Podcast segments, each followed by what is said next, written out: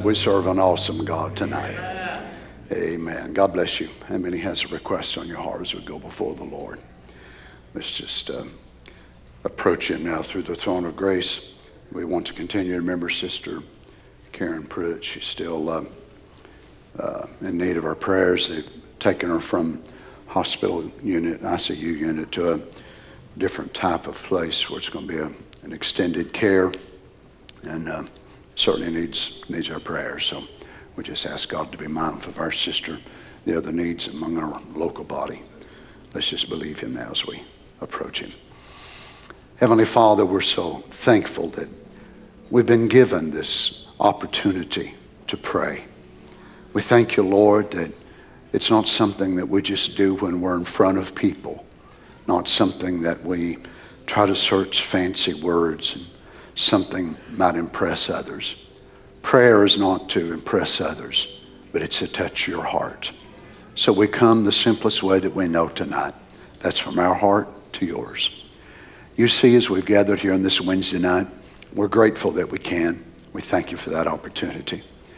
We've come to sing, to worship, clap our hands, to hear prayer requests, to hear praise and testimony, to hear your word, just expecting you to move for us, Lord.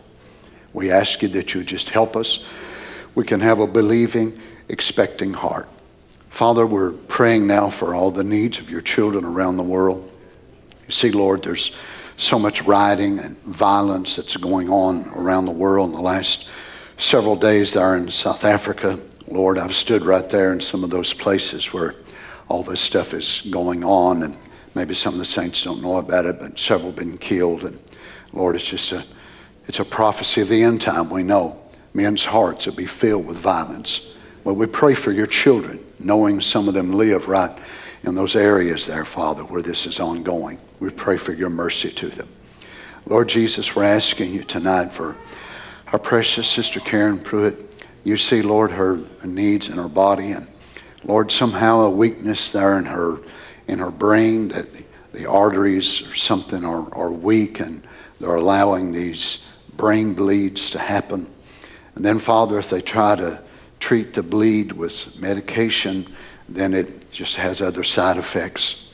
But Lord Jesus, you told us in your word, if any two on earth agree as touching anything, it shall be done. We ask you tonight, Father, in the name of the Lord Jesus, for our sister, may the presence of God go to her even this very moment while the saints of God are agreeing together. Touch her, Lord God. Raise her up, we pray, Father. Restore her, Lord. Father, this prayer calls I have in my hand tonight, Lord, you know this need. You see, Heavenly Father, this, this dizziness this, of this individual in their body. I rebuke it in the name of Jesus and say to Satan, You are a liar and you are a bluff. And our Lord Jesus has already defeated you. May this leave our sister's body in the name of Jesus. Help me tonight, Lord, as it fall my lot to try to speak on your word. Anoint me. Help me to get out of the way, Father, I pray. Speak through me the words of life. In Jesus' name, amen. God bless you. Why don't you turn around and tell somebody, God bless you tonight. Hope you come receive something from the Lord.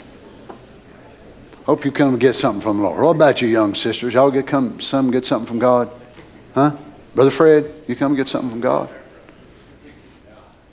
Good. All right, let's have church then. That's what you come for. Matthew chapter 16, verse 16. Let's read about this church. Simon Peter answered and said, Thou art the Christ, the Son of the living God. Jesus answered and said unto him, Blessed art thou, Simon Barjona, for flesh and blood hath not revealed it unto thee, but my Father which is in heaven. And I say also unto thee. Now listen who's doing the talking. So this is the man that's going to establish what he's going to call a church. It's his church. It's not mine. It's not yours. So really we don't have any input as far as what we think it ought to be. It ought to be the designer. You agree with me on that? Now, notice this, and I say also unto thee that thou art Peter, and upon this rock, this revelation of who he was, I will build my church. Now, look with me at this word, ecclesia, a gathering of citizens called out, whoa, from their homes into some public place. Whoa, so apparently the Lord Jesus was not the founder of this not going to church doctrine. Well, if he wasn't the founder of it, I reckon I don't know who was.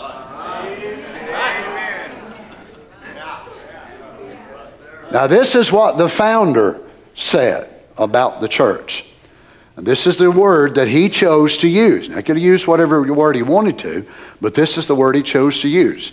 A gathering of citizens called out from their homes into some public place. An assembly of the people convened at the public place. Oh, I see.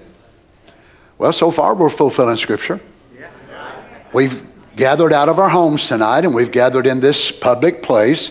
And Jesus said if we're gathered there, then He would be there. No reason why we can't have church then, are there? And I say also unto thee that thou art Peter, and upon this rock I will build my church, and the gates of hell shall not prevail against it. Friends, that's good enough for me. May the Lord bless His word. You may be seated.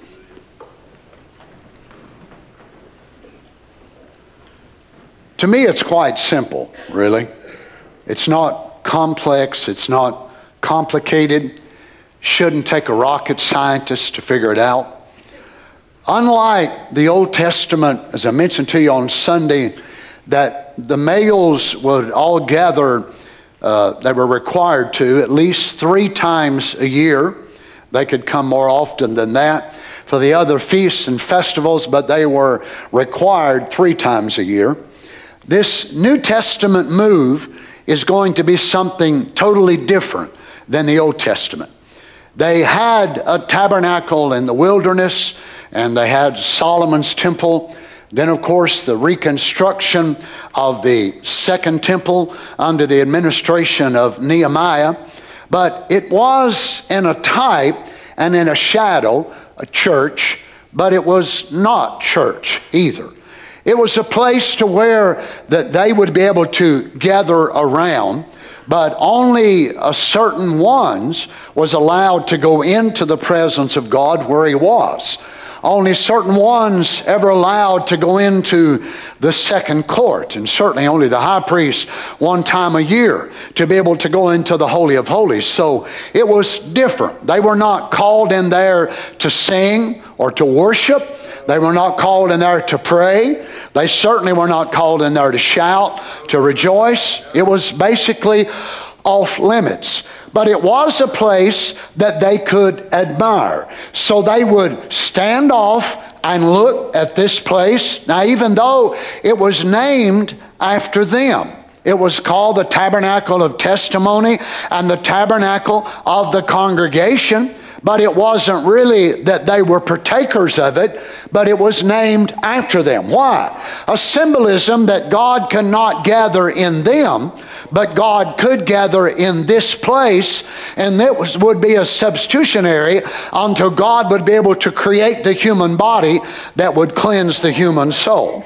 So then God would meet there and God would allow the high priest to come and the Levites and so on. But the regular people like me and you, if you'd have been a Jew, you would have lived your whole lifetime and you would have never felt, walked into, or experienced that realm of the Shekinah glory.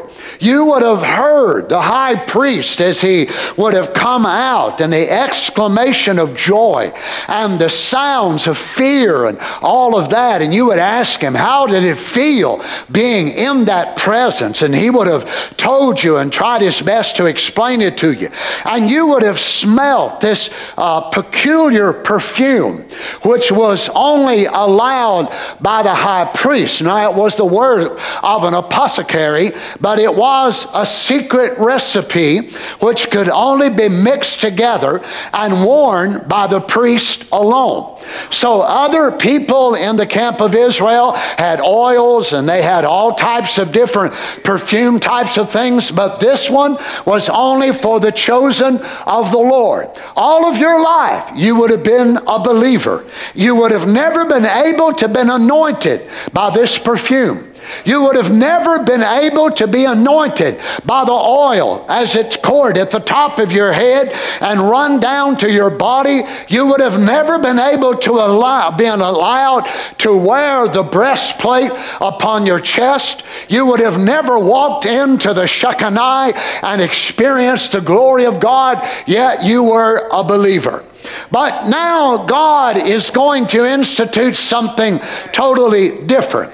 And that is Jesus being the founder of this. He's going to give it the term that he wants it, so he calls it a church. Now, he's the first one to use this term in the religious way. Satan did not know exactly what the new covenant would be. Now, he knew enough about Jeremiah 31, Deuteronomy 18 15, Deuteronomy 6 4, Deuteronomy 4 35. He knew enough about them to know that the oneness of the Godhead must produce a kinsman redeemer. But God had only give types and shadows and little increments of the truth out. So he didn't know exactly what it was. It looked as if though it would be a mighty warrior, the son of David. It looked as if though he would be a natural serpent bruiser that would annihilate the kingdom of Satan. And he would, but he would start from the soul out. So it was really unclear. So you can imagine Satan in these first uh, primeval days of the church, and especially these three and a half years after the Lord Jesus is filled with deity. And he begins to listen to every word that the Lord is saying. And I'm sure Satan went down to hell many days after the Sermon on the Mount and the sermon here and there and there, and hearing the different things that was said, and him pondering in his mind and trying to figure out what is he doing? What is he saying? Why is he here? What is he going to do? And he began to hear the Lord as he would say things about the Son of Man, you know, must give his life, and the Son of Man will die. So he began to see that there was something about it. And now here's the Lord Jesus, and this is on up in his ministry a little bit, Matthew 16. So as he hears this word, church, for the first time, on this rock I will build my church. Now, Satan and his demons here, as the master of the house, which has become a son over his own house, now begins to say and allude to something that is in the future and something that will be his own work, something that he will do. And with a promise that is so solid that the gates of hell will be against it, but they will not prevail. Now, you imagine as it went on that Satan began to try to put things together and think, well, what will it be? The church, what is that? What does that mean? Is it another temple? Is it another Solomon's temple? Well, what is it going to be exactly? And the Lord Jesus would begin to say more things in St. John 14 about, I'll not leave you comfortless, but I'll come to you. And then Satan thinking, what does he mean, I'll come to you? And he said, it's expedient for you that I go away because if I do not go away, then the comforter will not come. And Satan saying, so is he coming? Or the comforter? Who's this comforter that he's talking about? And then the Lord Jesus in St. John 15, 16, 17, of course, on the way from the Garden of Gethsemane, uh, where he's going from the table rather to eat to the Garden of Gethsemane, and he begins to un- unfold the intimate relationship that the disciples have now been called into to where they're called and identified as being friends. And Satan begins to hear these things that he'd never heard before, that he had never said. And still he's wondering, but what is this church thing? What, what, what is he going to do? Imagine even after the death, the burial, the resurrection of our Lord, that he still was pondering what is this all about? Now, it might have been unnoticed for a time or two that the Lord Jesus began to appear on certain days of the week. Now, unlike the old law, the high day, the holy day was always the Sabbath. And the Sabbath was, of course, the day that man was to rest and reflect upon God and reflect upon his life. And they would number the feast days according to the Sabbaths as well. But I'm sure that it did not go unnoticed down in hell that our Lord Jesus never raised from the dead on the Sabbath. But he raised on the first day of the week. Now, it must have seemed so odd. Now, for us today, it doesn't seem odd at all because we've got 2,000 years of this being tradition, basically, with a lot of people. But can you imagine in that day, even with the apostles, that felt like they probably understood a little bit about the word, but for our Lord to raise not on the Sabbath day, not on a high holy day as far as the way they would look at it, but on the first day of the week, which was Sunday. Now, if there would be any holiday, holiday rather, or holy day, it would, you'd think, be on the Sabbath. So, why would our Lord start a new cycle of events and begin with a new day of the week? Now, I know you don't have a clue where I'm going, but believe me, I've got a destiny I'm going to. If you'll follow along with me, we'll get there together.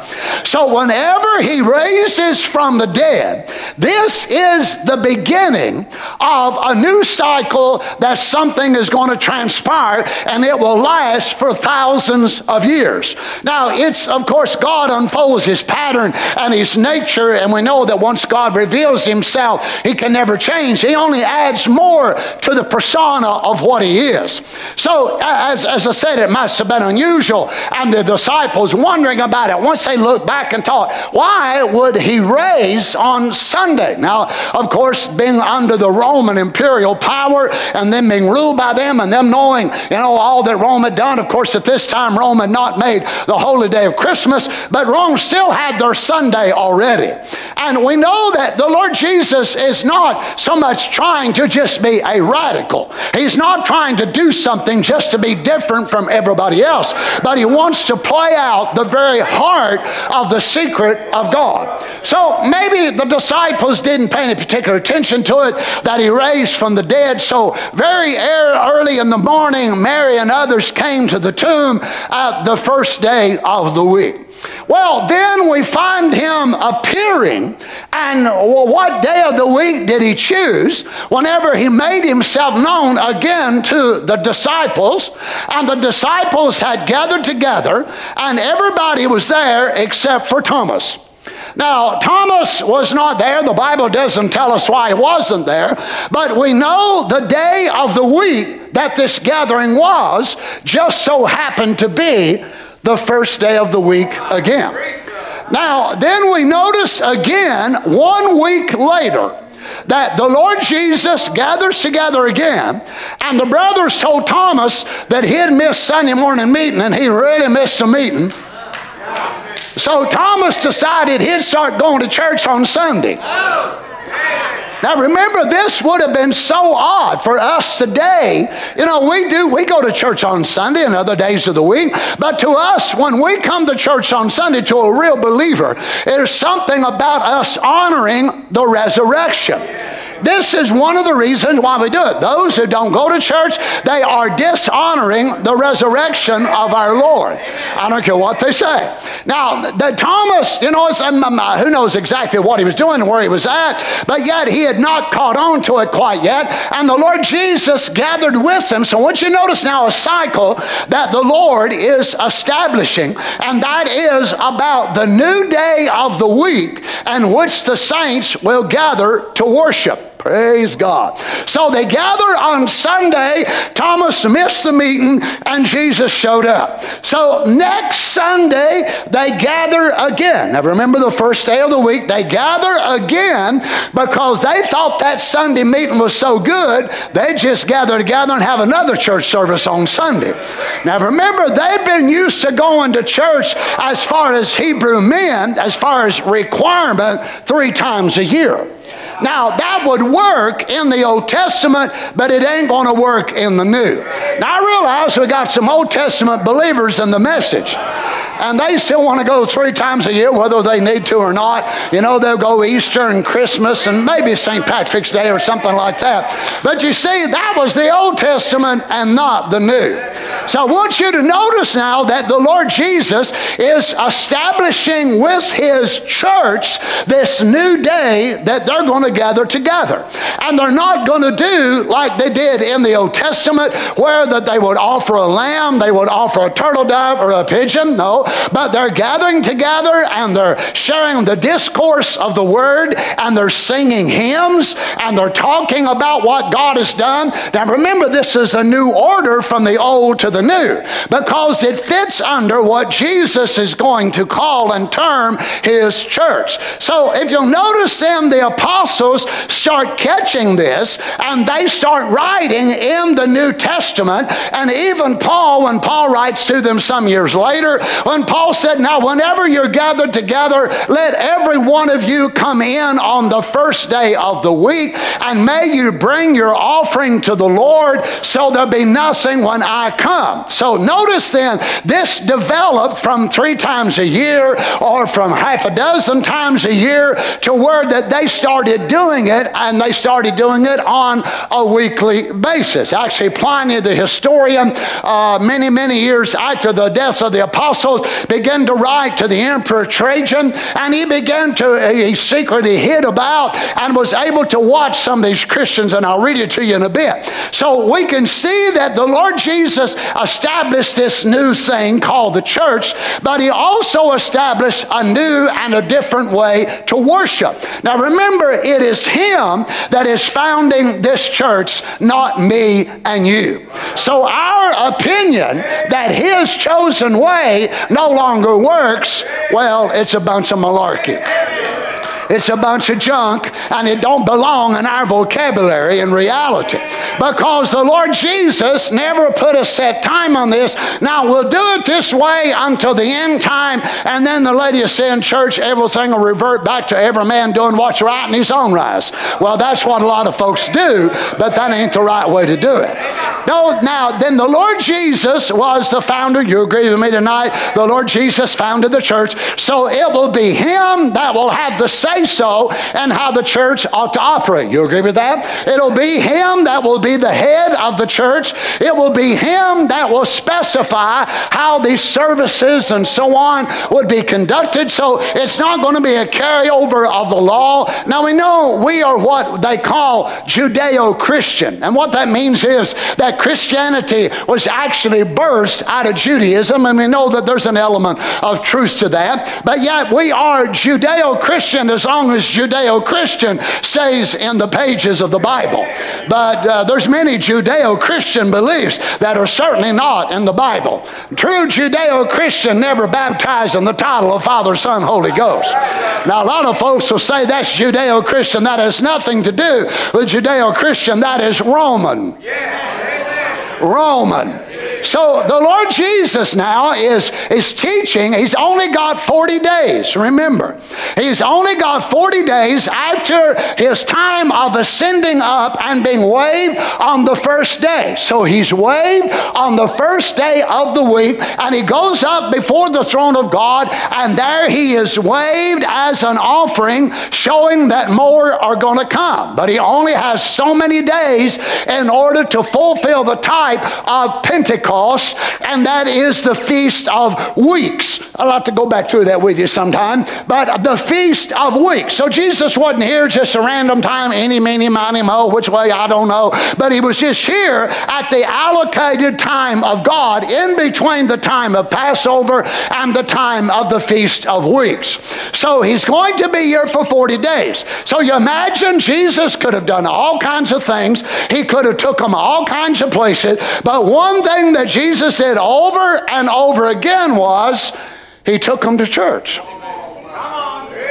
and he met with them. Now, not on the Sabbath so much, and it was not that he's going to pick up the old Jewish law, but he wants to emphasize this new day of worship. Now, I realize we can go to church every day out of the week, and we can honor the Lord every day we go. But there must be something about that day of the resurrection that the Lord Jesus would choose the first day of the week. Now, then the apostles, they began began to get it. And they realize, okay, okay, we, we see this now that there's, there's been a change and we're coming from the seventh day over into the first day of the week. So they begin to get this into their understanding. And then it become what the Bible says that they walked in the teachings and the traditions of the apostles. So the apostles started teaching this that it was that they were supposed to meet weekly weekly, and they would meet weekly, and there they would sing and praise the Lord and worship the Lord. And we know that initially they did not have any church building. So there was rich folks in that day, and many of them would be the ones that would allow them to come into their homes because they became believers. You know that John said that they are they are our uh, spots in your feast of charity. Now that's actually love feast called agape feast. So these rich people would, would let them have their home for church and they'd clear out their furnishings and then they would have their slaves and so on to provide a meal for the saints of God. So they would actually have fellowship together and they would eat after church and they would spend this time together. My, they must have been absolutely wonderful. There's something about the saints of God getting together. So they actually got together for the word and then they would stay over after service and they would, I'm sorry y'all didn't know this was in your history. This is what your church fathers done.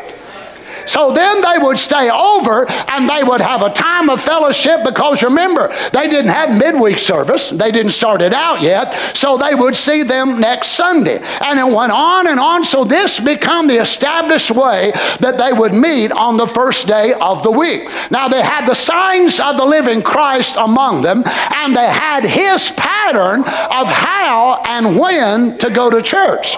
So it wasn't just enough that they would go sporadic that they would go at will or at leisure. But it becomes something that was an apostolic teaching that they started assembling themselves together, insomuch that Paul wrote in the book of Hebrews and said, Forsaking not the assembling of yourselves together as the manner of some is. And that much more as you see the day approaching. Is that right? That's in your Bible. Now, notice then, I want you to, we'll, we'll look at that a little bit later, but I want you to catch the setting of that scripture. Now, that scripture is absolutely profound to me because at the time, if you date this when Paul writes this in the book of Hebrews, actually the saints of God are being burnt at the stake. The saints of God, churches are being raided and they're being taken out, taken straight from church, straight to a Roman jail. And the Lord Jesus is warning them, warning them on risk of their life. Don't you all start missing church. Now, can you imagine if he would have his prophet to write those people under those conditions? Now, you'd think, my goodness, if anybody would have a right to miss church, you'd have a right to miss church because if you go, they may capture you, they may hang you, they may, you know, they may burn you at the stake. But notice how emphatic that this was in the early church that the Lord Jesus did not excuse them from going to the house of God, even when the persecution was there, knowing they could be arrested from going to church. So, what excuses do you figure Laodiceans is going to present to him and will be accepted? Well, there's too many hypocrites in the church. I agree. There are too many there. They are. They really are. But you know what? It's uh, it really depends on what you're going there for. If you're going there for the hypocrites, and I'd say you won't get much out of church. But if you're going there to get something from God, if 99% of them is hypocrites, and you and the preacher's the only ones that's right, I figure both of you can go out and be blessed. Now, let me show you some of the biggest hypocrites that there are in and around this message. And it is those who say you don't need to go to church. And I'll show you why. Because they'll spend their whole life, their years, trying to find scriptures and quotes to prove that you don't need to go to church. But if Brother Branham showed up in Jeffersonville and started preaching, them hypocrites would be some of the very ones that would be there on Sunday. And they would be there every Sunday from now on out to the rapture. So in reality, they are liars and hypocrites. So they're not going to church because Jesus is there, but they would go if Brother Branham was there. I say shame on you. You ought to go because Jesus is there and the bride is there. Well, praise the Lord. Now, watch this. We'll go back to the five identifications of the true church. And this is the second identification that the prophets gave us, paragraph 70.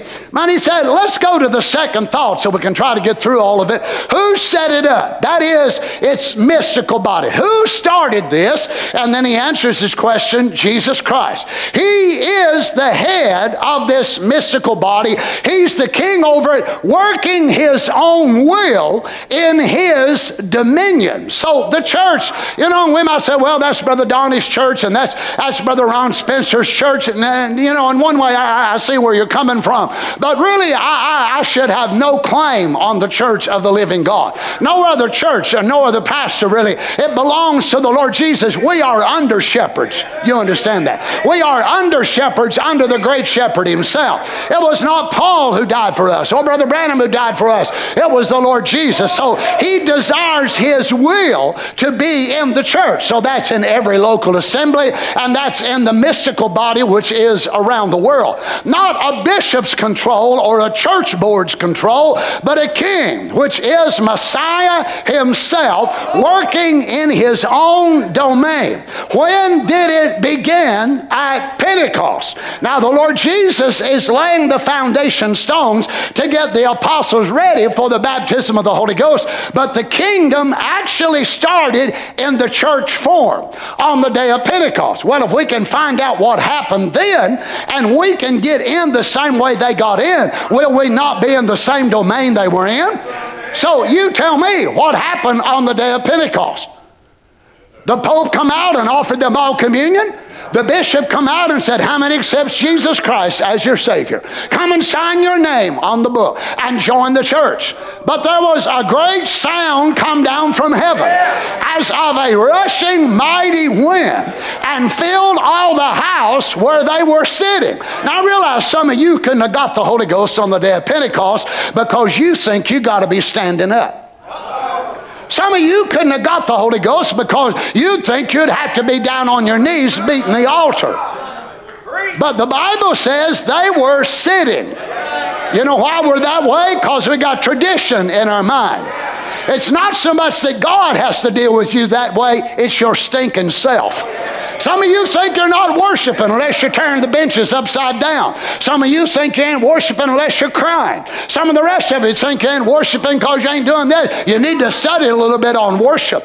And you'll find out God did not make all of us exactly the same.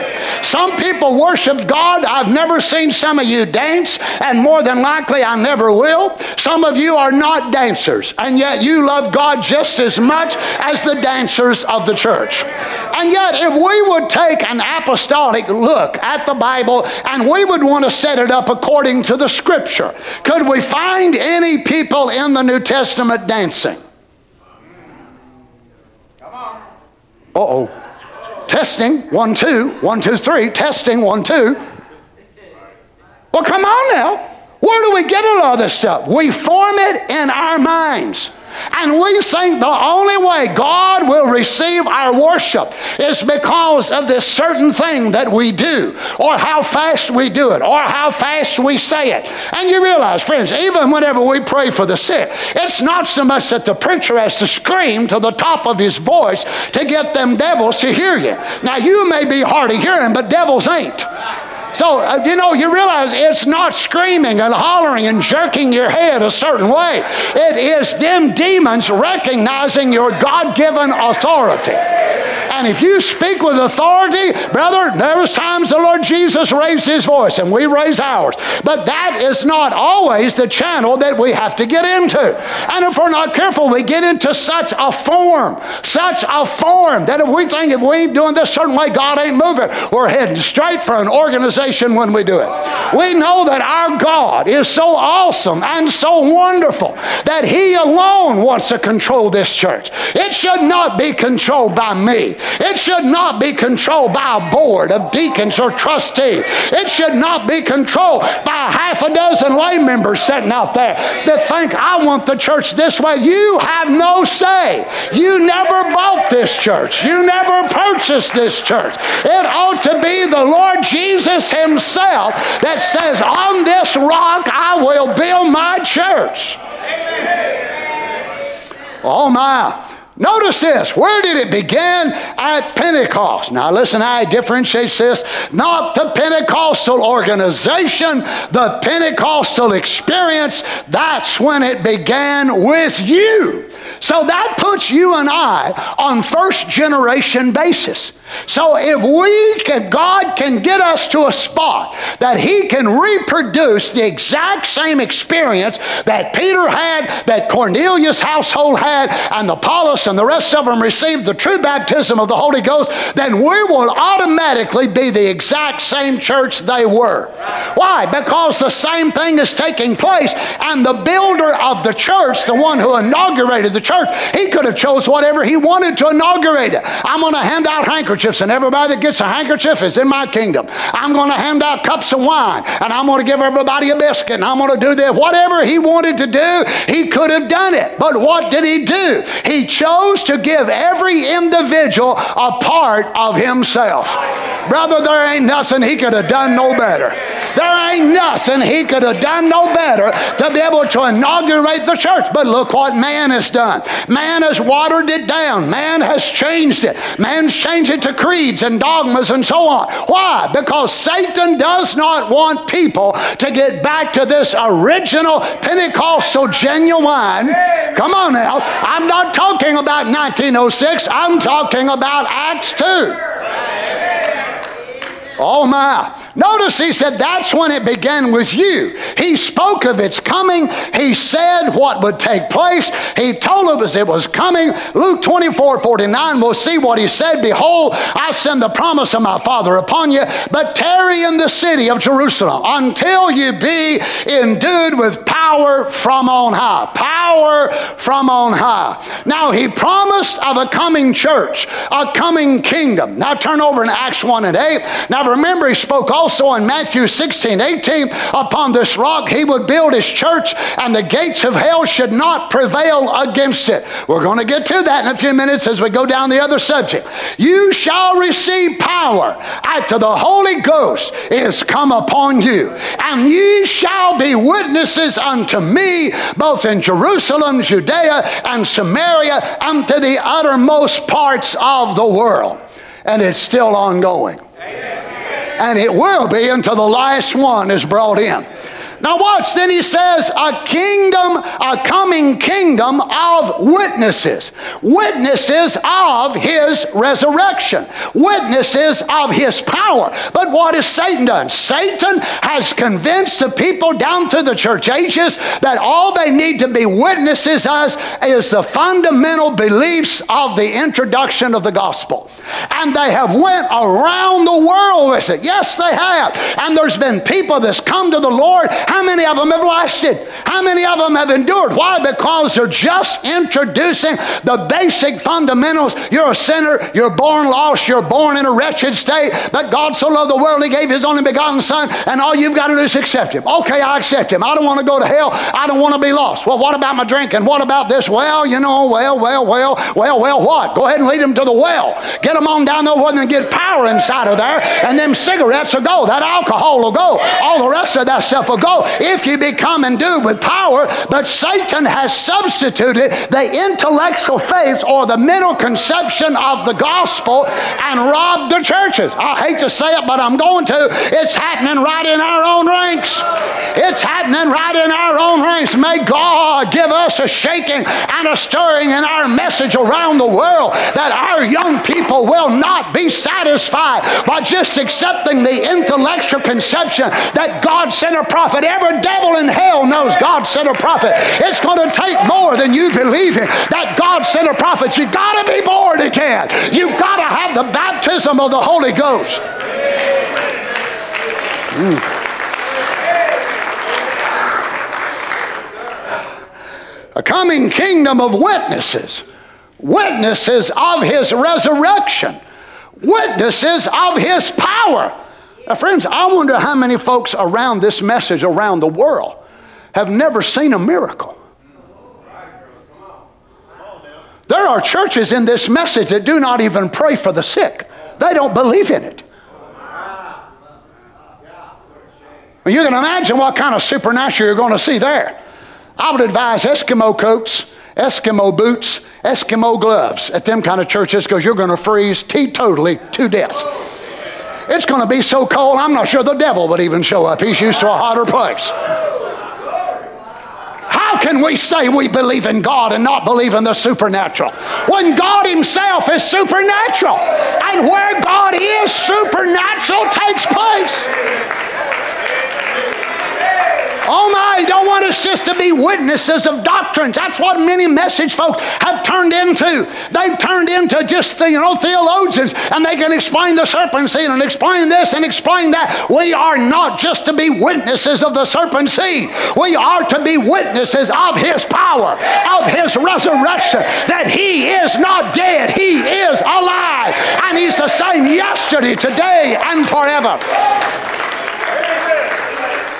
witnesses of his power, witnesses of his being alive. Ye, oh my, my, you're my witnesses. Did not God say in the book of Isaiah, Ye are my witnesses, saith the Lord, that I am he. Let me tell you tonight, I am one of his witnesses that he still heals the sick. We saw him do it here out here this weekend. We saw our Lord Jesus come on the scene. My, I've got on how many testimonies of the healing power of God that happened right here this weekend. Why? Because not that I'm the same yesterday and forever, but He is. I'm not the head of this church. You're not the head of this church. He wants to be the head. And if we will allow Him to be the head, you call me crazy if you want to. I don't believe we've seen nothing in comparison to what we will see if we will let our faith transcend and move beyond fear and tradition. Oh, I'm scared, I'm scared, I'm scared. I'm afraid I'm going to get in the flesh. I'm more concerned about getting out of it than I am getting in it. I've been in it 65 years. It's caused me a lot of trouble. It's caused me a lot of problems. I'd like to get out of this old flesh, wouldn't you? I'd like to get out of the way and say, Lord Jesus, what do you want to do with me?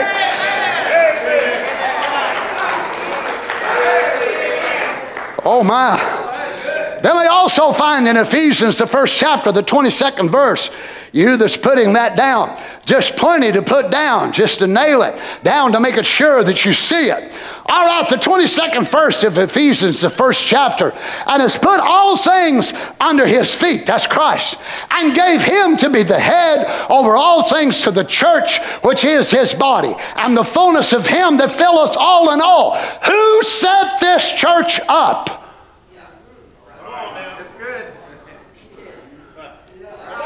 Then a bunch of smart aleck message people who think they know everything about everything. Ain't really got nothing to say. Now, you might want to listen to a bunch of blabbermouths if you wish to. If I'm going to listen to somebody, I'm going to listen to a son of God that's filled with the Holy Ghost, that has the power of begettal. You want to spend all your time on YouTube of those people that are trying to disprove this message? I've made this challenge many times and I'll make her again tonight. If you folks that have left the message are the right move of God, then you come here and do the signs of God. If you've got the living God among you and we don't, then you come here and do the signs of the living God. Oh, you say, well, we're not gifted that way. Jesus told us these signs shall follow them that believe. So if you are the true believers, then come and show us the works of God or shut up. Hallelujah. Who set this church up? Jesus Christ. No bishop, no group of men, no pope, no man made powers at all. But Jesus Christ spoke of it being his kingdom that was coming in power. My, my. Who is the head of this church? Jesus Christ. Well, that does, that does away with headquarters, don't it? Whether it's in Cleveland, Tennessee, or Jeffersonville, Indiana, either one of them. Oh, you say, Brother Donnie, Brother Branham said his headquarters was in Jeffersonville. I agree with that statement 100%. That was Brother Branham's headquarters. But after Brother Branham left, Brother Branham told us before he left, the bride's headquarters was in heaven. So it must have moved from Jeff to heaven. If you wish Jeffersonville to be your headquarters, that's up to you. So follow whatever they say to do, do whatever you want to do. I get direct uh, quotations, commands. He pushes my play button and all that sort of thing from my headquarters. Now, my headquarters is up in heaven where I'm born from. But from my headquarters is where I get power to cast out devils. What do you get power from yours?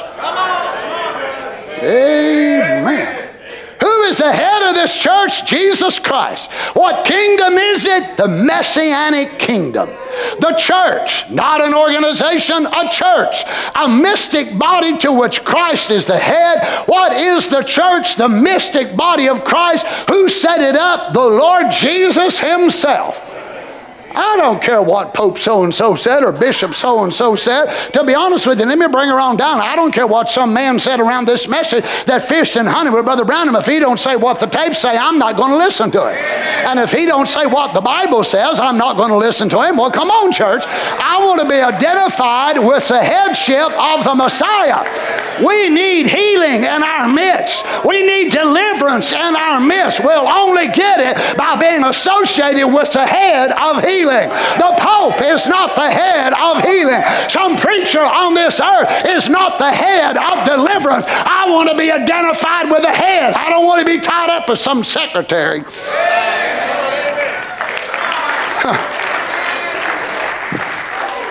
Why call on Mary when you can go to the same, the main man?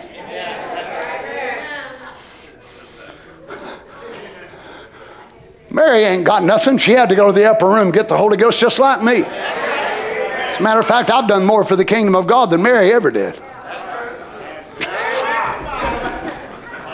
Well, all she was was a womb. That's all she was with the woman. She never led one person to a new birth we have any history of. She was never called to preach. She was never a foundation implemented into the apostolic church. She was a womb. That's all. Don't make a goddess out of her. Many of you sitting here have led more to the Lord Jesus than Mary ever did. Why? Because we make idols out of some of these people, but we need to let God take a hold of our life. Don't make an idol out of this man or that woman or this man or that woman, but let the Holy Ghost come inside of you and make that image inside of you. Lord, what can I do for you? My, notice this. He says, Who set it up? The Lord Jesus Himself. It wasn't set up at Rome. Now, they want to claim it, of course. Well, since Peter was the first pope, and they want to say that Peter's bones is in their body, in their, you know, great cathedral there, and that gives them power, apostolic succession, where they can be able to remit sins.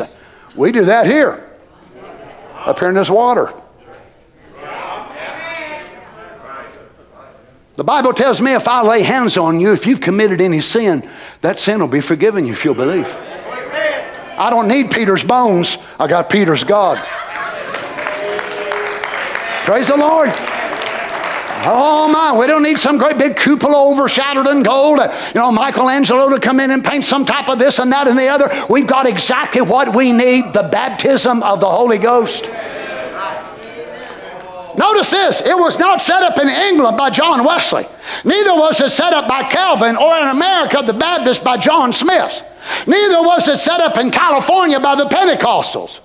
Well, let me just bring it on down. It wasn't set up by William Branham in Jeffersonville, Indiana. He was part of it, but it wasn't started by him. So those who try to start something new out of his message are Antichrist. Quite plain and simple, Brother Branham says anything against the teaching of Christ is antichrist.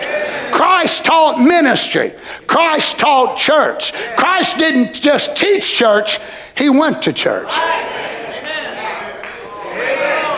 Mama, it was set up by Jesus Christ, the King of the Messianic kingdom. That's who it was set up by. He is the King. He wants to be King. He wants to rule us. You see, he don't want to just rule this church. He wants to rule every individual who comes to this church. He wants to rule us. He wants to be Lord. People let him in and say, I let him be my Savior, but they won't let him be Lord. Lord means ownership, rulership. Oh, even a lot of message folks don't want this. They want to listen to the kind of music they want to listen to and kind of movies they want to watch and fill their minds with this and that and the other and have their little sins on the side and think they're going to go. Don't you get quiet on me. You want him to save you from hell, don't you? You don't want to burn in that pit. But for him to tell you what to do and how to dress and how to do this, that, and other, you won't let him. You won't let him control you. But there's a people on the earth who will.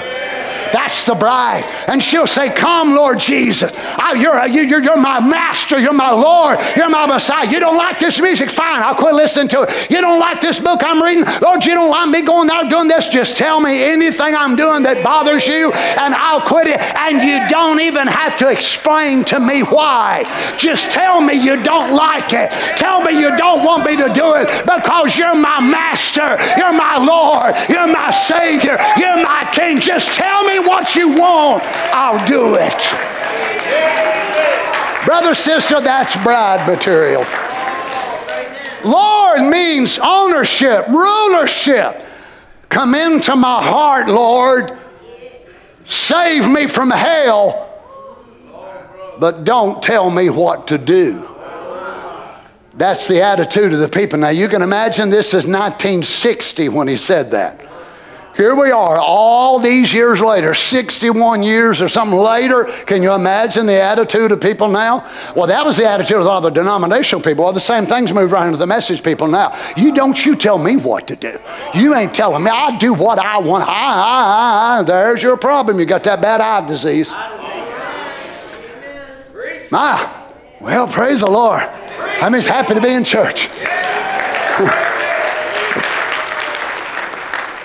Now, what's the third thing? Now, I want to find out what is the message of this church? What should this church teach? What's its message? The first message that I can think of that this church mystical body will teach whoa, repentance. Ah, repentance. Now watch, he's going to read the scripture in Luke 24, 46. Let's begin with the 46th verse.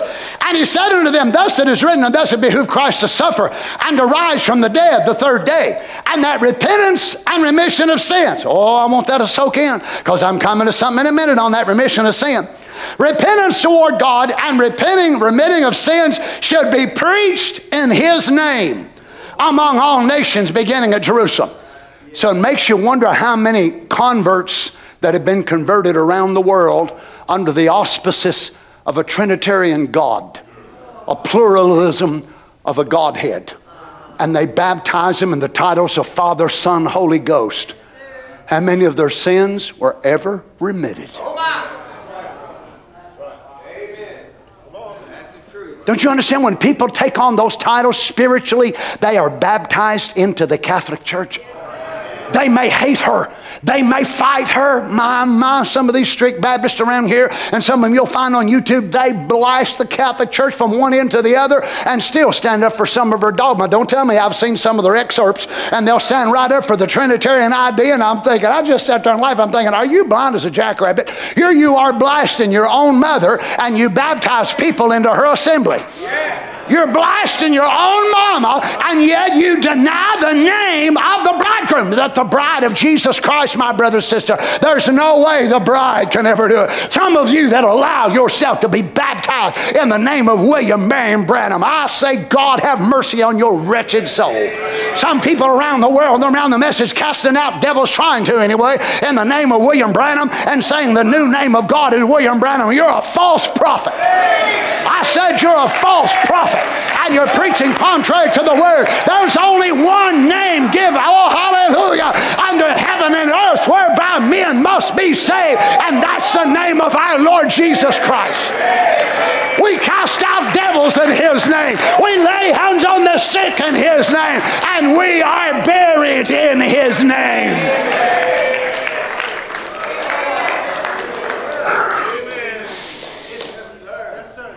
Oh my. He's the one the whole Bible's turned around, involved around him. Surely he'd know what ought to be taught. He'd know what ought to be done. And he said, Repentance and remission of sin must be preached at all nations for a witness, beginning at Jerusalem. Now, watch, going on down this paragraph a little farther. But that's what he said. His message that's the message of the church. Isn't it amazing, though? We go by this term, message. But if you preach repentance in a message church or in a message convention, how many people wouldn't even pay any attention to you, Brother Jack? They'd think you wasn't deep. But I wonder how many would need to repent. Well, you know it already. This is still part of our message here.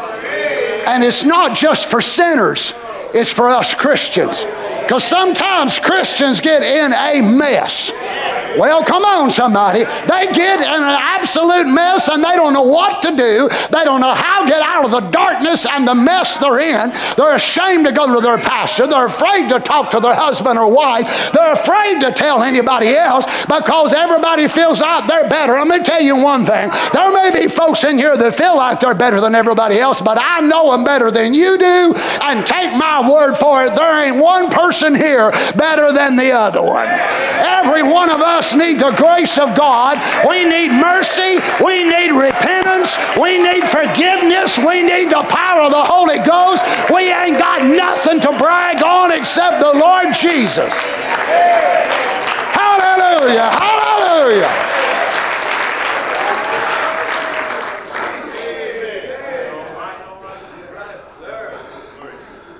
Now, Jesus is the king, he said. The second message. I wonder how it makes the Lord Jesus feel when some of the message preachers preach more about Brother Branham than they do the Lord Jesus. Well, if I was a king, it'd kind of make me a little bit ashamed, embarrassed. They talk about your pastor more than they talk about the Lord Jesus. Sure, we need to honor, respect the man of God, but don't make gods out of them. Don't make idols out of them. Sure, you can pay tribute in the right way, but there's only one king. He is not going to share his throne with Donnie Reagan or any other man. Jesus is king. Not only that, and is alive forevermore. Matthew 28 20, Jesus is king and alive forevermore. That's what the church ecclesia should teach. I wonder if he wouldn't have a greater move among us sometimes if we talked more about how great he was instead of how great we are. Well, y'all want me to schedule some meeting somewhere and give you a break and me go somewhere? Teaching them to observe all things whatsoever I've commanded you. And lo, I am with you always, even to the end of the world. That's right. Hebrews 13 8. Jesus Christ the same yesterday, today, and forever. That's the message. Amen. Also, it's not that Brother Branham is the same, and it's not that we're the same. The message of the church.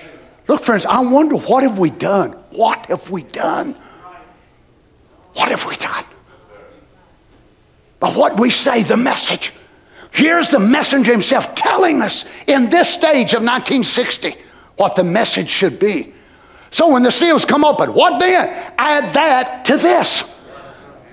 When Christ's mystery is revealed, add that to this. Don't leave this out and capitalize on that and say, well, we no longer need that. Now we're just preaching seven thunders, seven thunders, seven thunders, seven thunders, seven thunders is good. What good's it do if you don't preach repentance? Come on, church. What good does it do to preach opening of the seven seals and seven thunders and this and that and the other? My, I had an evangelist friend of mine tell me not long ago, he was at a certain church preaching. They like to tore that place down. They screamed, they hollered, they run, they jumped. I mean, they was all over everywhere. He got scared a couple of times himself. He said, afraid was going to attack him in the pulpit. The pastor told him after the service, he said, I'm going to tell you one thing, buddy. You was right in line with what you was preaching. And he said, You got on this and you got on that. You hit on homosexuality and you hit on something else. And he said, The ones that were screaming the loudest was the guiltiest of the whole bunch. So tell me, what good does all that do? If your heart ain't right with God. But if we don't preach repentance, then we think, well, God don't see it. I can do whatever I want to do, and God don't see it. I don't know where you've been hearing that at, but it is warped. Lord Jesus. Hmm. That's what the church should teach. Teach them to observe. Now, watch your quote scripture, Matthew 28 20. Whatsoever I've commanded you, and lo, I am with you always, even to the end of the world. That's right. Hebrews 13 8. Jesus Christ the same yesterday, today, and forever. That's the message of the church. Doing his work, proving. Notice, we are not to just believe in the resurrection and point people to a resurrection. We are to prove it. Amen. Yes, sir. Ah, just separate the men from the boys, won't it? Just separate the bride from the church right here. So we're not just, well, I believe, I believe, I believe, I believe. No, no, no, no, no. Prove. Proof. Proving his resurrection and giving witnesses. Oh, my. St. John 14, 12, he gives the teaching that the church should do. And St. John, the 14th chapter and the 12th verse, we'll see what that says. St. John 14, 12, so we'll read it, make it official. I like it official, don't you? Make it official. Verily, verily, I say unto you, he that believeth on me, the works that I do, shall he do also, and even more than this, or greater works than this shall he do, because I go to my Father. That's the message of the church. Jesus Christ, the same yesterday, today, and forever. Living in the church. King of the church. Raised from the dead. Come on now. This is the message of the church. Jesus is still alive. Tell me what denomination does not point backwards that he's raised from the dead? Tell me what one of them does not believe that Jesus raised from the dead. They're not proving his resurrection by say they believe he raised from the dead but by allowing Him to live out of their lives and do the works that He did, that's when we prove He is alive. Hmm. Performing the same works, doing the same things that Jesus did. That's the message of the church. Now I'll say it again. For those of you who like to pick my sermons and stream them and find things so you can keep making your YouTube updates on your video libraries. If you have the truth, and I challenge you before this congregation and the world, stand and do the greater works of the Lord Jesus, or you're a liar and a false prophet.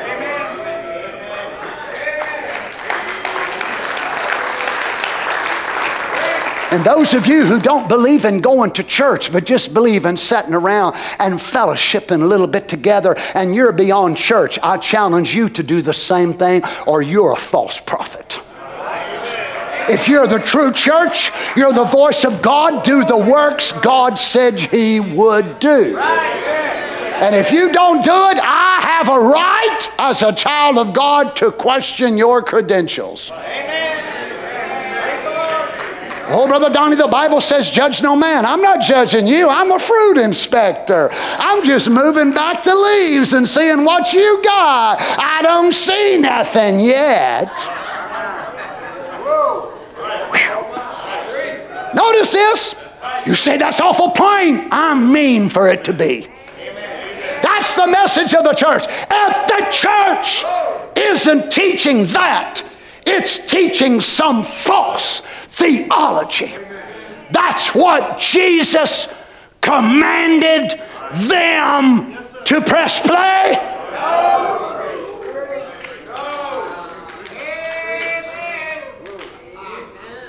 The Lord Jesus established his church on preaching. A false prophet tells us we don't need to preach.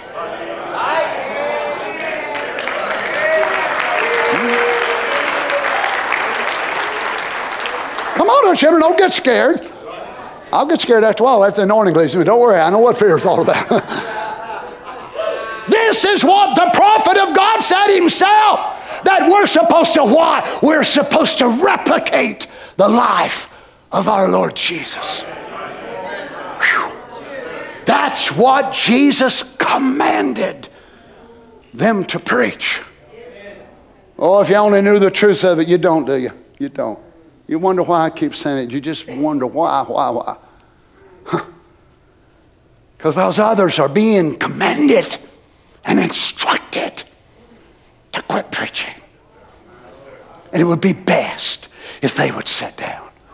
Well, if a true prophet of God said this, tell me who is going contrary and suggesting that men of God sat down and shut their mouth. It can only be a false prophet. Well, hallelujah, Brother John. Can I have a few more minutes? How many knows what the gospel is? Not the word. Woo!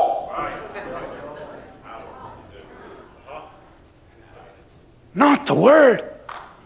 I don't think I'll ever forget it as long as I live.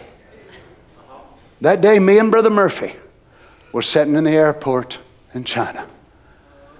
And we were supposed to take off, had our tickets in our hand and flight times and so on and so on.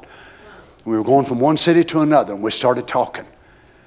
And I just felt led of the Spirit of God to go in this direction. Brother Murphy, the people from China need to see the gospel. And you do know that the word is not the gospel.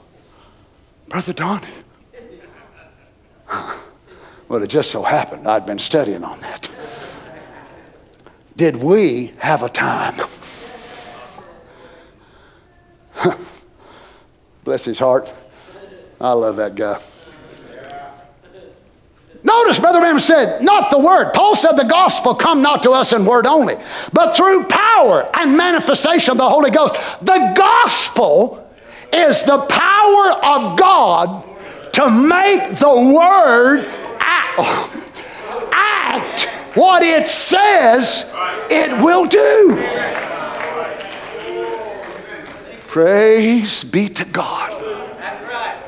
Oh, you see, my friends, that's why whenever we checked into the hotel there in the place when we went into China, we started having the meetings there in my room in the little two room suite. And they had guards at the door of every elevator. Elevator door right there, guard sitting right there, right across the street. And they make a note of which room you go into. So some would come 30 minutes early, some 45 minutes early, some an hour early, and they'd walk down past my door and walk over here and walk over there and then try to sneak in. Hallelujah. But they come with such simple faith to believe what God could do. Why? Because we started preaching. He's not just a God of the letter, He's a God of power. They rolled one sister in in a wheelchair. Later that service, she pushed her wheelchair out. Why? The gospel! Not just theology, not just word, hallelujah, but the gospel manifested in power. Whew. Let's stand. Praise God.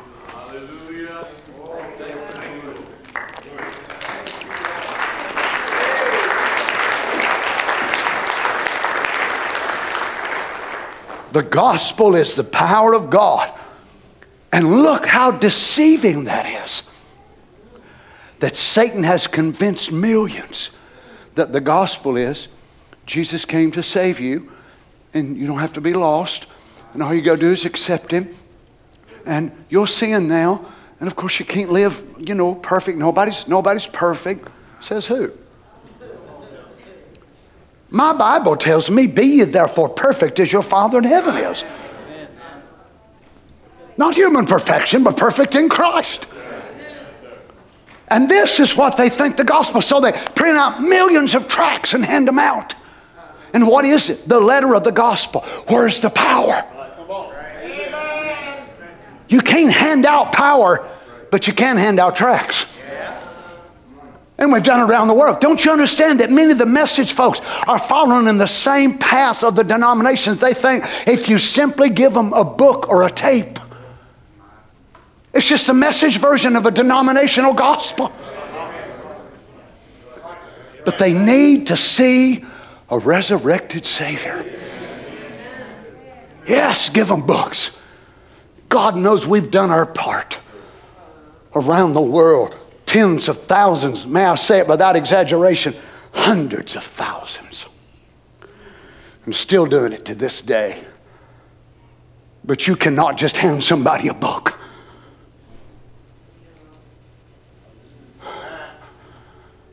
He must have felt so sad that day and confused and perplexed. He'd just been up to Jerusalem where all the dignitaries were. He was sitting there reading his Bible, the quotes from the prophet Isaiah.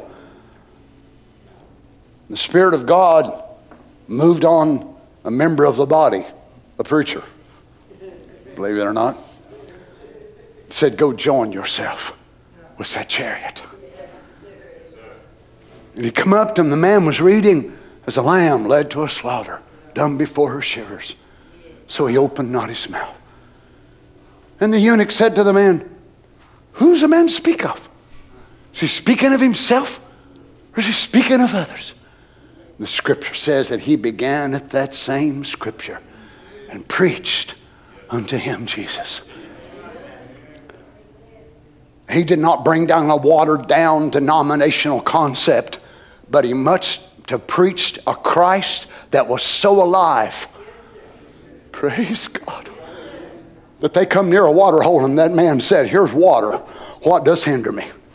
Look, friend, rapturing power was in that message that man preached. Was it not? Rapturing power was in that man's message that he preached. He experienced a personal rapture after he preached the gospel. And the gospel so lived out of him. You imagine that man. That man went back to Ethiopia, and there they say the gospel was carried to the Ethiopians and spread across much of Africa from that point. Can you imagine that man telling that testimony? A brother Shell, with us your testimony. Y'all won't believe me if I tell you. Oh, no, no, we're believers. You won't believe me if I tell you. Oh, come on, come on, tell us. Probably some of them said when they got done, I didn't believe him when he told me. But there's some believers there. Brother Sam said, Lord, can you believe that? This message has so much power. It changed the messenger. And he went off flying into there and wound up in another city miles and miles down the road. Look, brother, and sister, I don't need to fly away, not yet. But I need the power of God to preach a living Christ that'll help deliver you from things in your life. And you need the power of God to help deliver you from those things and hold on to your deliverance. Not just quotes, not just scriptures, not just theology, the gospel. The gospel.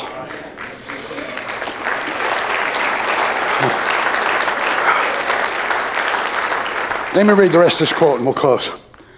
The gospel is the power of God to make the word act what it says it'll do. Preach the gospel to all the world. Preach the gospel just to the white people, the brown, yellow, black, to every creature, amen. Every creature, you believe that means that? I seen God baffle a bull one day. I seen him cause hornets not to sting. I seen him raise up a possum that had been laying dead all night. Now, listen to this the gospel will take effect upon anything that you ask. Oh, You say that's wrong, Brother Branham. It isn't wrong. Jesus said to that tree, Cursed be you. No man eat from you from henceforth. And the gospel was preached to that tree. Amen. I feel religious. Well, maybe you don't need to curse a tree tonight. Maybe it's a disease in your body. Maybe it's a growth. Maybe it's a demon got a hold of one of your children, your husband, your wife. Hallelujah. Hallelujah. Hallelujah.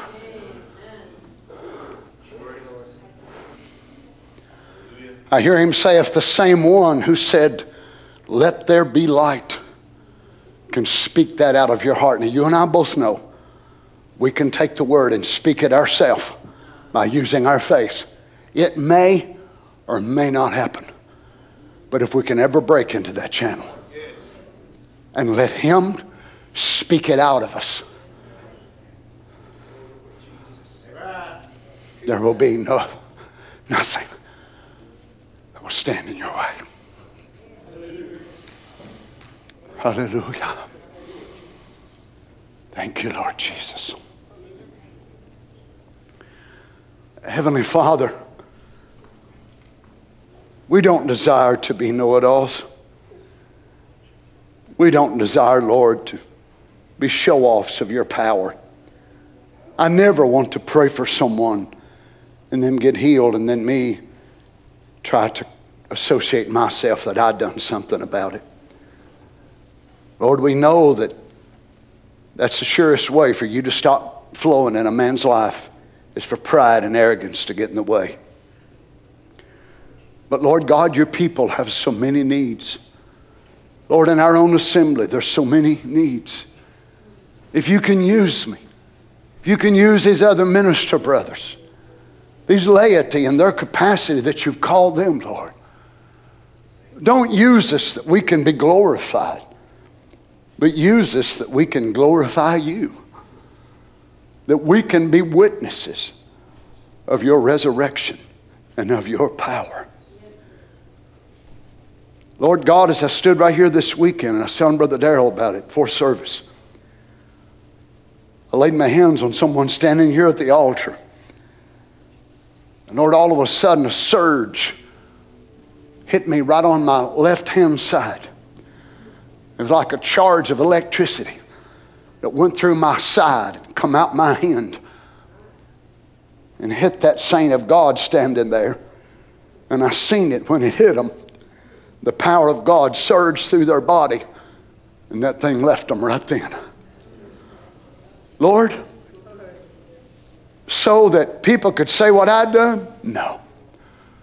So we could say, there's a mighty God among us. There's a healer among us, a deliverer. Hallelujah, hallelujah. There's a promise keeper. There's a devil defeater. There's a home fixer, a Holy Ghost baptizer. Oh, glory to God. There's a sea walker, a body changer, a marriage counselor, and a marriage fixer. A man that's a God, that's a king, that can fix drug addicts. Hallelujah, hallelujah. Oh, Jesus, may you take our bodies, flow through us, Lord God. That we'll not just be witnesses of the theology, the doctrines of this message, but our message will also be repentance. Our message will be Jesus is King, and Jesus is a healer, Jesus is a deliverer. Hallelujah. May our message not be how wonderful we are and how great we are and how mighty we are. Forgive us, God, for our foolishness. We're here to exalt you, Father. Oh, Lord, would you come among us, Lord? Blessed be your name, Father. We have needs here tonight, Lord, and needs of people that are streaming that's not even able to be here. Father, in the name of Jesus, may you minister to your people, Lord. Lord, I'm hearing of wonderful things that you're doing around the world. And Lord, if wonderful things you're doing right here among us, but we want to see more. Not that we would be uplifted, but Satan would become powerless before her. Praise God. Praise God. To build our faith to such a place that we will be changed in a moment, in the twinkling of an eye. Oh, blessed be your name, Lord Jesus. Forgive us, Father, if we've wasted time on preaching this and that and the other. Give us ministers such a balance in the word. We have to strike sin, sure. We have to establish the church in certain doctrines, sure. But help us to always be so sensitive to know when we've dealt with something long enough to constantly flow the channel of the Spirit of God. Help us, Lord. I know it's the middle of the week, Lord, and they're tired, they've worked. But I just want to give you a few minutes. Not that we're putting you on a schedule. I don't know what you might want to do, Lord. I don't know who you might want to heal, who you might want to deliver right here. I sent you here in a wonderful way. Praise God. Oh, Jesus, may you just pass among us tonight with healing, deliverance, with the baptism of the Holy Ghost. Lord, maybe there's some here that feel so far away from you. Maybe they've backslid. God, they're not where they need to be, and they feel so ashamed of where they are. Father, may you deal with their hearts tonight. Satan may try to tell them there's no way back. But Jesus, may you warm their hearts by your presence. Oh, Father God. Father God.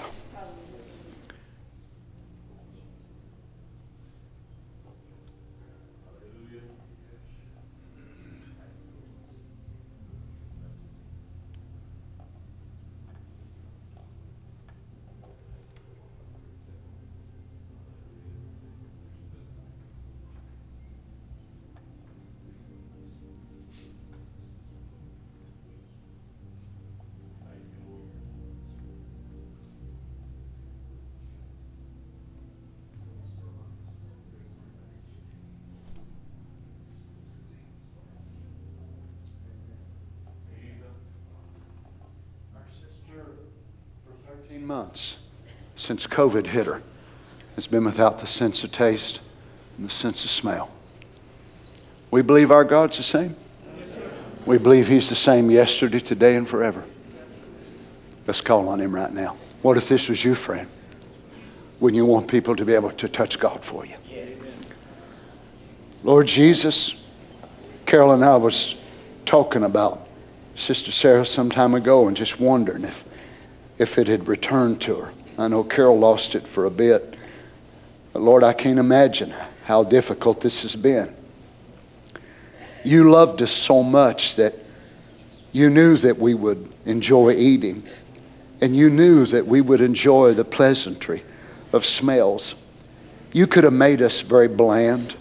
You could have made us without the sense of taste, and then everything we ate would have tasted the same, just been a difference in texture. But you were so particular about us. You wanted us to taste sweet and sour and all these different things. This is part of your creation. Because of this disease, we know where it come from, the devil. It's affected our sister, Lord, and the doctor has told her that nerve is right up there, Lord, in her sinuses, around her sinuses, like in between her eyes. So it's affected that. Lord, you wanted us to be able to smell the beauty of flowers and fresh grass after being mown or a rain come through and that fresh smell. She's not been able to smell that now, Lord, for these 13 months. Lord Jesus, I've not preached tonight that I'm the same or she's the same, but that you are. Father God, I anoint her in your name. As believers, we join our faith together for our sister. And I speak to this devil. And I say to you, Satan, you are a liar and you are a bluff. Take your hand off of this nerve. Father, how many times would the prophet, whenever he'd pray for a blind person, not every time, but apparently when the discernment would strike him, and he would command that demon to let go of that optic nerve because that demon had somehow squeezed around that thing. And apparently, Lord, this devil has tried to squeeze around this nerve. But in the name of Jesus, Satan, take your hands off of our sister. You are a liar. In the name of Jesus Christ, may it go from her. We believe you, Father. In Jesus' name. In Jesus' name. Praise God. We believe. This is what we do. We believe because we're believers. Anybody else with a need in your home, your life, your body, just raise your hand. You don't have to necessarily come up here unless you want to. Whatever you need. The high priest is walking right among us right here tonight. You need healing, you need deliverance, you need a refilling of the Holy Ghost, something in your home, something on your job. Hallelujah. Hallelujah. Oh, Jesus, we magnify your name tonight, Father. Lord, I don't want to just limit it to this visible audience, but I, Lord, I pray that you'd go out to those that are streaming as well tonight. Maybe those that'll archive this service weeks down the road or months. May your presence move for them, Lord. It doesn't really matter if they even remember the preacher's name or the name of the church that they were streaming it on. As long as they got out of it, Jesus healed me. Jesus delivered me. That's what we're concerned about tonight, Lord.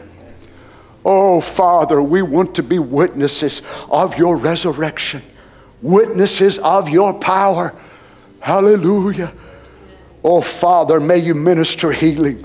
May you minister strength and courage and deliverance, Lord. We call upon your mighty name. We join our faith together. Brother Darrell, would you come up, buddy, and offer prayer for the saints? Listen, saints, this is one of the reasons that we assemble together. You see, folks that don't see the need of them going, it's all about them. I don't have to go. I don't need. I, I, I, I. It's all about them. But church is not just about you. It's about all of us coming together and you giving your part, me giving my part, us giving to the Lord, and us giving to one another, pulling together for the saints of God, ministering to a body. You imagine that finger? If it makes up its mind it's going to pull away from the rest of my body, how long will it live? How long would it live? Within a few days, Brother Sam, it'll start rotting. It'll start stinking. That's what happens to people when they pull away from church. That's why they get a rotten, stinking attitude. Oh, everybody up there's a bunch of hypocrites. Ah, well, you can see right there is what happened to them. They've cut themselves off from the blood supply of the Lamb. They've cut themselves off from the Spirit of God and they get such horrible, terrible attitudes. Nobody's going to heaven but them. It's a body move. If you're the only one right, then you ought to be burdened for every one of the rest of us that ain't right. Come on, saints. Don't you love Him with all your heart? Pray for us, buddy. We appreciate Brother Darrell, don't we? We love it.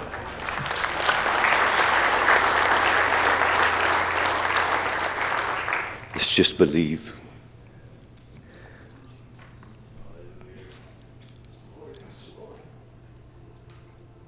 Heavenly Father, Lord, we come before you this evening.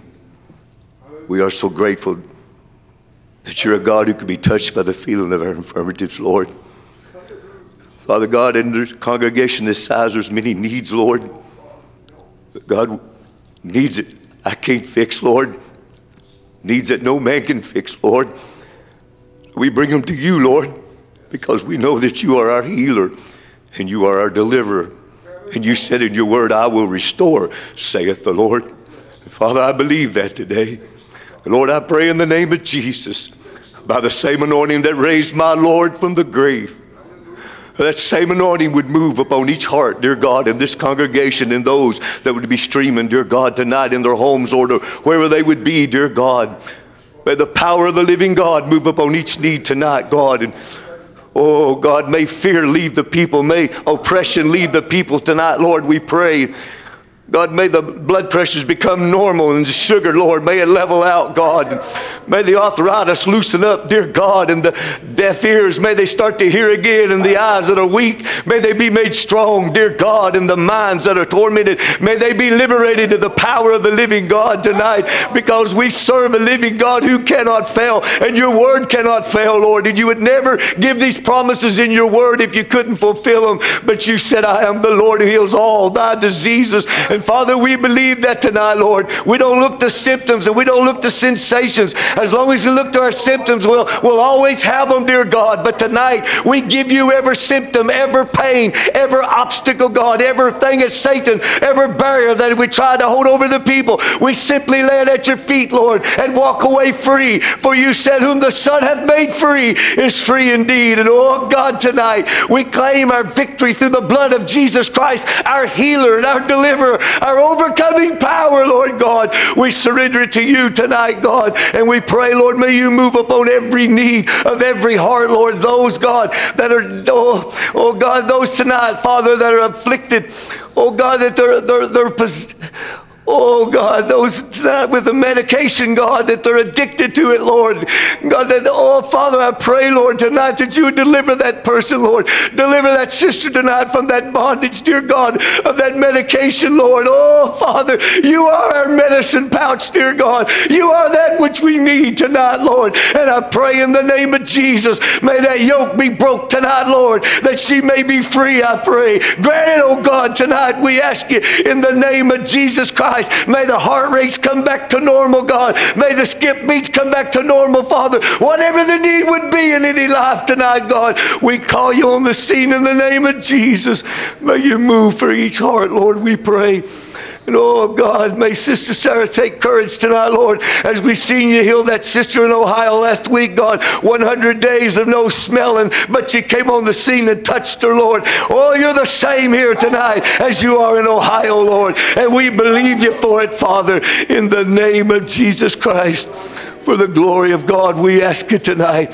Who hath believed the report of the Lord? Do you believe God's your healer tonight? Do you believe God heard your prayer tonight? Then raise your hands and receive it in the name of Jesus Christ. Cast down your enemy tonight. Cast down Satan tonight. He's lying to you. Put him under your feet tonight. The blood of the Lamb of God has made us free. We're free indeed tonight to worship him in spirit and in truth tonight. Oh, how we praise you, Lord God. We receive the promise of your word tonight. We receive you as our healer and as our deliverer tonight. In the name of Jesus Christ. Amen. And amen and amen. Oh, God.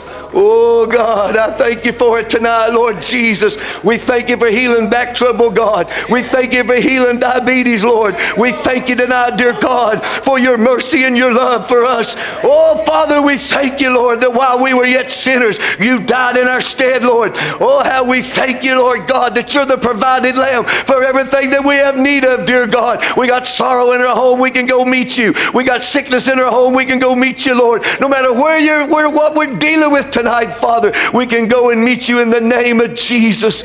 Oh, there is no name like the name of Jesus. Oh, Jesus, how we praise you tonight, Lord.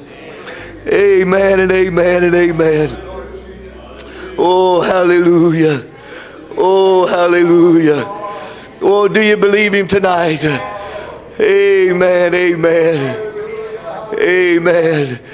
Who hath believed the report of the Lord? We have believed the report of the Lord. Whose report will you believe? We shall believe the report of the Lord. For his report says, I am healed. His report says, I am sealed. His report. That's right. His report says victory. Whose report will you believe? We shall believe the report of the Lord. Whose report will you believe? We shall believe the report of the Lord. For his report says, I am healed. His report says, I am sealed. His report says, I am free. His report says, victory. Oh, whose report will you believe? We shall believe the report of the Lord. Whose report will you believe? We shall believe the report of the Lord. His report says, I am healed. Yes, Lord. Yes, Lord. I am sealed. His report says, I am free. His report says, victory. Whose report We shall believe the report of the Lord. Whose report will you believe? We shall believe the report of the Lord. Hallelujah! Do you believe it? If thou can believe, amen. His report. Oh, his report. Sing it one more time. Whose report will you believe? I will believe the report of the Lord. Whose report will you believe?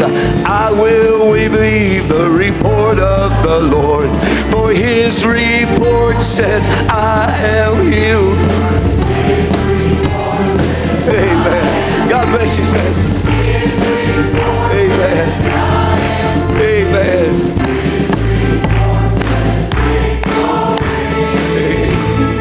Amen.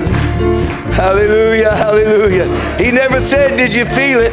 But he did say, Did you believe it? If thou can believe, all things are possible to them that believe. Amen. Oh, how many believers are in the building tonight? The prophet of God said, When the weakest Christian gets on their knees to pray, all hell trembles. There's enough of us here tonight to give hell a nervous breakdown, friends. We are the victorious ones. We are the overcomers. We are the bride of Jesus Christ of the last day. We are the witness that He's the same yesterday, today, and forever. He's moving among His people, confirming His word, doing what He said He would do. This is the hour of the manifestation of the sons of God. Hallelujah. Oh, that the wind will obey us. Amen. Sickness will obey us. At the mention of His name, every knee shall bow, every devil shall be defeated in the name of Jesus Christ. There is no greater name than the name of Jesus. When temptation round you gathers, breathe that holy name in prayer and watch demons scatter.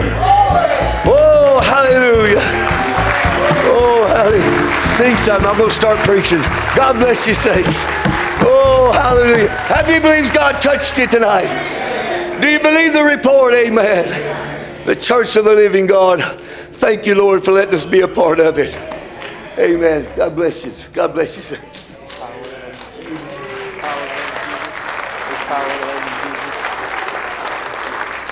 Amen. Let's just sing this song.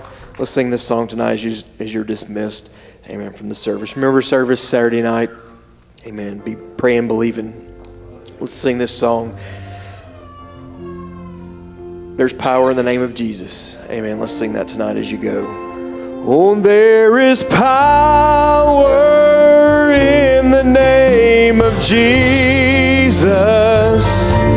There is power in the name of Jesus.